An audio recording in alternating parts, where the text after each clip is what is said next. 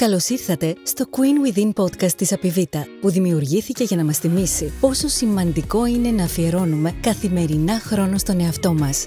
Ελάχιστα λεπτά κάθε μέρα αρκούν για να εφαρμόσετε τη ρουτίνα της σειράς προσώπου Queen Bee και να ακούσετε παράλληλα τα podcast της Απιβίτα. Σε 8 επεισόδια, 8 γυναίκες μοιράζονται τις εμπειρίες και τη γνώση τους για το πώς μπορούμε να διεκδικήσουμε ισορροπία, ευτυχία, επιτυχία και ψυχική υγεία κάθε στιγμή της ζωής μας. Σε αυτό το επεισόδιο θα ακούσουμε την Κατερίνα Κατόπιλη Κιαρδοπούλου, σύμβουλο τουριστικής ανάπτυξης και μαραθωνοδρόμο που έχει ταξιδέψει σε πάνω από 110 χώρες στον κόσμο και θα μας μιλήσει για τη σημασία που έχει το ταξίδι και όχι ο προορισμός. Καταρχήν, ένα μεγάλο ευχαριστώ στην Απιβίτα για την εμπιστοσύνη και την πρόσκληση να συμμετάσχω σε ένα τόσο πρωτοποριακό project με τόσο υπέροχες συνομιλήτριες. Σήμερα μου ζητήθηκε να μιλήσω για τη μεγάλη μου αγάπη, τα ταξίδια, τις εμπειρίες μου και αυτό το πάθος που έχω να γνωρίζω νέους τόπους. Travel is the only thing you buy that makes you richer, λέει ένα ρητό. Δηλαδή τα ταξίδια είναι το μόνο πράγμα που μπορείς να αγοράσεις που σε κάνει πλουσιότερο. Και το πιστεύω ακράδαντα. Ας πάρουμε όμως τα πράγματα από την αρχή. Γεννήθηκα στη Θεσσαλονίκη πριν 51 χρόνια. Σπούδασα στην Αγγλία και την Αμερική. Έζησα και εργάστηκα στην Ιαπωνία. Ασχολούμαι με τον τουρισμό και δεν έχω παιδιά. Όχι κατ' επιλογή, απλά γιατί έτσι ήρθαν τα πράγματα. Όταν ήμουν μωρό, την τρίτη ημέρα που έρχονται οι μοίρες, η μητέρα μου είχε βάλει κάτω από το μαξιλαράκι μου μία μικρή χρυσή βαλιτσούλα.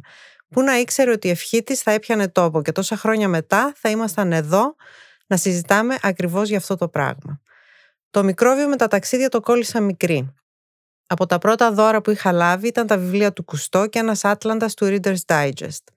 Τα Χριστούγεννα που έγινα 10 ετών μου έκαναν δώρο μια συνδρομή στο National Geographic. Τα έχω όλα ακόμη και πολύ συχνά τα ξεφυλίζω. Μεγαλώνοντας, το αγαπημένο μου παιχνίδι, εκτός από τι Barbie βέβαια, ήταν οι διάφορες πρωτεύουσες του κόσμου και άλλα παιχνίδια πάντοτε με θέμα τη γεωγραφία. Ήμουν πολύ τυχερή, διότι από μικρή οι γονείς μου ταξίδευαν πολύ στο εξωτερικό και με έπαιρναν παντού μαζί τους. Επισκεφτόμασταν τα μουσεία, τα αξιοθέατα και πάντα εξερευνούσαμε μαζί τα μέρη που πηγαίναμε. Μου έμαθαν να είμαι ανήσυχο πνεύμα και πάντα ακόμη και στα χειρότερα να βρίσκω τις ομορφιές. Είναι περίεργο πως κάποιες εικόνες και προσλαμβάνουσες παραστάσεις διαμορφώνουν τη μετέπειτα πορεία ενός ανθρώπου. Για μένα, δύο ήταν αυτά τα περιστατικά. Την πρώτη φορά που πήγαμε στο Παρίσι, η μητέρα μου μου είπε: Πάρε μαζί σου ένα ζευγάρι παπούτσια, τα οποία θα τα πετάξουμε μετά, γιατί ο καλύτερος τρόπος να γνωρίσεις μια πόλη είναι να την περπατήσεις. Είχε δίκιο, και ακόμη και σήμερα ακολουθώ τη συμβουλή της. Το δεύτερο ήταν όταν παιδί ακόμη μέναμε στη Λιβύη και ταξιδεύαμε σε όλη τη Βόρεια Αφρική και την Αραβία. Ήταν μια άλλη εποχή, θαρής βγαλμένη από παραμύθι. Θυμάμαι αποσπασματικά πράγματα, όπως τις ατελείωτες βόλτες στα σουκ, ψάχνοντας υφάσματα και άλλους παραδοσιακούς θησαυρούς, τις γαρίδες του Αμπουκύρ και τα απίστευτα αρχαία στυλέπ της Μάγνα. Πηγαίνοντας όμως στην Αίγυπτο, γνώρισα για πρώτη φορά τον Καβάφη και χωρίς να το καταλάβω, η Ιθάκη έγινε όχι μόνο το αγαπημένο μου ποίημα, αλλά τρόπος ζωής. Σαν βγει στον πηγεμό για την Ιθάκη να εύχεσαι να είναι μακρύς ο δρόμος.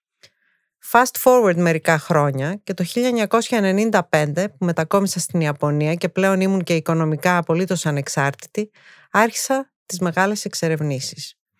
Ό,τι Σαββατοκύριακο ή εορτή υπήρχε, έφευγα εντός και εκτός της χώρας, πολύ συχνά και μόνη μου, όταν άλλοι δεν μπορούσαν να ακολουθήσουν. Διάβαζα, μελετούσα και σχεδίαζα μόνη μου τα πάντα, κάτι το οποίο κάνω ακόμη και σήμερα. Η μισή χαρά ενός ταξιδιού για μένα ήταν και θα είναι πάντα η έρευνα, ο σχεδιασμός και η προσμονή. Θα είμαι βέβαια ειλικρινής. Λατρεύω την περιπέτεια, έχω κάνει πάρα πολλά τρελά πράγματα και πάντα προτιμώ τις διαδρομές πέραν του κατεστημένου. Όμως μου είναι αδύνατο να στήσω και να μείνω στη σκηνή να κάνω backpacking. Οπότε πάντοτε έκανα μικρότερες διακοπές επιλέγοντας καλά καταλήματα. Εκεί ασχολήθηκα και πιο συστηματικά με τη φωτογραφία που είναι το άλλο μεγάλο μου πάθος και κάπως έτσι ξεκίνησα τις περιηγήσεις ανά την Ασία με μια μηχανή στο χέρι και μια δίψα να αποτυπώσω ανθρώπους, τοπία και τον τρόπο ζωής τους. Τα χρόνια στην Ασία ήταν υπέροχα, μοναχικά, αλλά συνάμα μου άνοιξαν τα μάτια σε νέους πολιτισμούς και έναν άλλο τρόπο σκέψης. Έγινα ταξιδευτής με όλη την έννοια της λέξης. Πολλοί με ρωτάνε, μα πώς είναι δυνατόν να κάνεις τόσα ταξίδια, ταξιδεύεις μόνη σου; Νομίζω ότι η απάντηση είναι απλή. άμα θέλεις κάτι πολύ, μπορείς να το καταφέρεις. Τα ταξίδια ήταν μια προσωπική επιλογή δική μου και από πολύ νωρίς είχα αποφασίσει ότι θέλω να γνωρίσω τον κόσμο. Όχι για να πάω να βγω μια φωτογραφία και να πω πως ήμουν κι εγώ εδώ, αλλά να συναναστραφώ με τους ντόπιους, να γνωρίσω τις παραδόσεις τους, τις συνήθειές τους και να ζήσω λίγες ημέρες μαζί τους. Και αυτό έκανα και συνεχίζω να το κάνω. Ίσως σε μια άλλη ζωή να είχα γίνει εξερευνητής. Εξάλλου, οι ήρωές μου είναι άνθρωποι σαν την Αμέλια Έρχαρτ, τον Αμούντσεν, τον Σάκλτον, τον Χάιραμ Μπίνγκαμ, ο δικός μας Ανδρώνικος και τόσοι άλλοι. Ναι, πολλές φορές έχω ταξιδέψει μόνη μου και το πιο περίεργο τέτοιο ταξίδι ήταν ένα trekking στην Παταγωνία. Και πάλι όλοι με ρωτούσαν «Μα καλά δεν φοβήθηκες». Νομίζω ότι αν προσεγγίσεις ένα ταξίδι με φόβο, καλύτερα να μην το κάνεις ποτέ. Στη συγκεκριμένη περίπτωση περνούσα δε τόσο καλά που κάθισα περισσότερες ημέρες και όπως και σε πολλά άλλα ταξίδια έκανα φίλους για μία ζωή.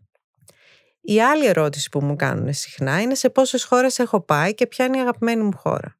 Η εκατοστή μου χώρα ήταν το 2013 η Ισλανδία και κάπου στο 110 σταμάτησα να μετράω.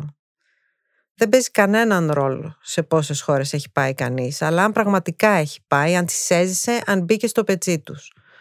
Όσο για την αγαπημένη μου χώρα, αυτή δεν είναι άλλη από την Ελλάδα. Διότι όσο πιο πολύ ταξιδεύω, τόσο πιο πολύ την αγαπώ. Είμαστε πολύ τυχεροί ως Έλληνες.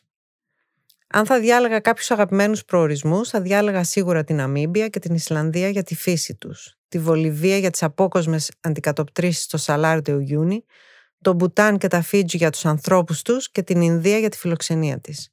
Θαρώ βέβαια ότι το ομορφότερο μέρος που έχω πάει ποτέ και μακάρι να μπορούσα να πηγαίνω συνέχεια ήταν η Ταϊτή. Ήταν πραγματικά βγαλμένη από πίνακε του Γκογκάν.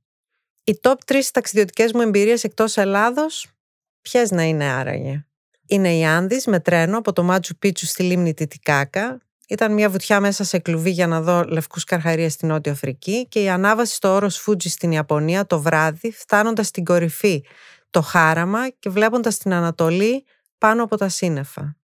Αν είχα να δώσω κάποιες συμβουλές σχετικά με τα ταξίδια, αυτές θα ήταν οι εξής.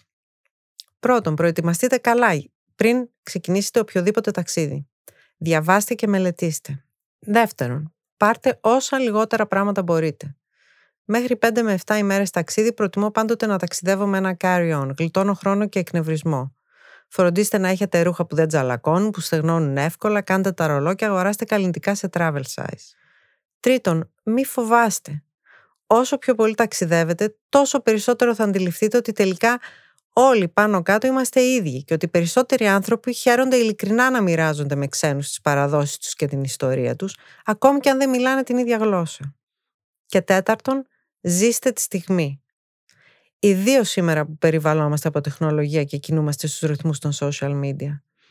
Μία φωτογραφία είναι χίλιες λέξεις, αλλά μία έντονη στιγμή κρατάει μία ζωή όσες φωτογραφίες και να έχω, καμία δεν μπορεί να αποτυπώσει τα συναισθήματα όταν στον Ισημερινό ο οδηγός μου κάποια στιγμή μου είπε ότι τον έλεγαν Σιλφίδη και ήταν Έλληνας. Δεν μιλούσε ελληνικά.